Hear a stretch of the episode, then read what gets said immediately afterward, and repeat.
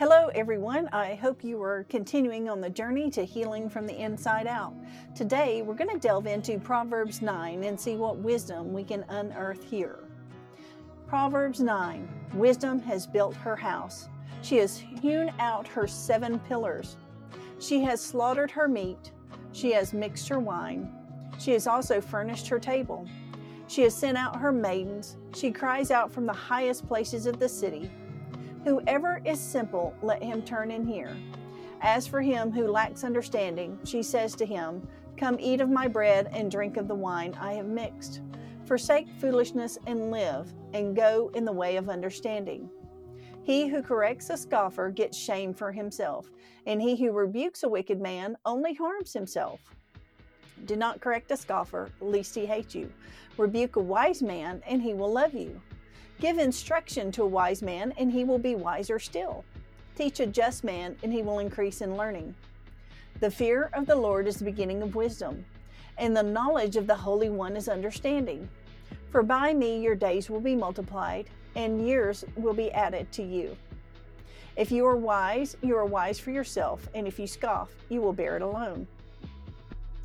A foolish woman is clamorous. She is simple and knows nothing for she sits at the door of her house on a seat by the highest places of the city to call to those who pass by, who go straight on their way. Whoever is simple, let him turn in here. And as for him who lacks understanding, she says to him, Stolen water is sweet, and bread eaten in secret is pleasant. But he does not know that the dead are there, that her guests are in the depths of hell. So, well, let's go back and look at this one just a little bit. Have you ever tried to correct someone and then not realize they were a scoffer or perhaps wicked until you corrected them when they were doing something wrong and they showed you hatred instead? We all make mistakes, and so I'm going to ask you what kind of friend do you want? And what kind of friend do you want to be? Do you want to be the friend that is iron sharpening iron or the friend that's talking about someone behind their back? Personally, I'd rather have friends that are iron sharpening iron.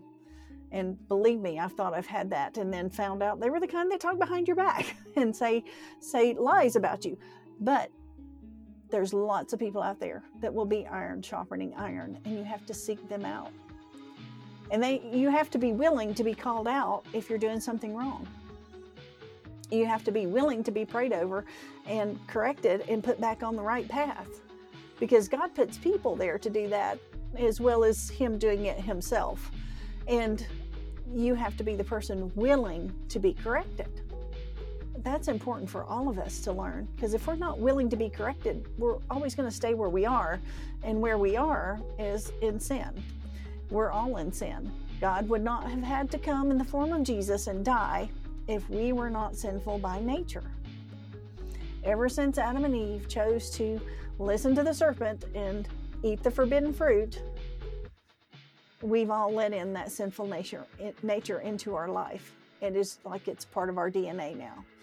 But God wants to be part of our DNA and a much bigger part of our life as long as we allow Him to.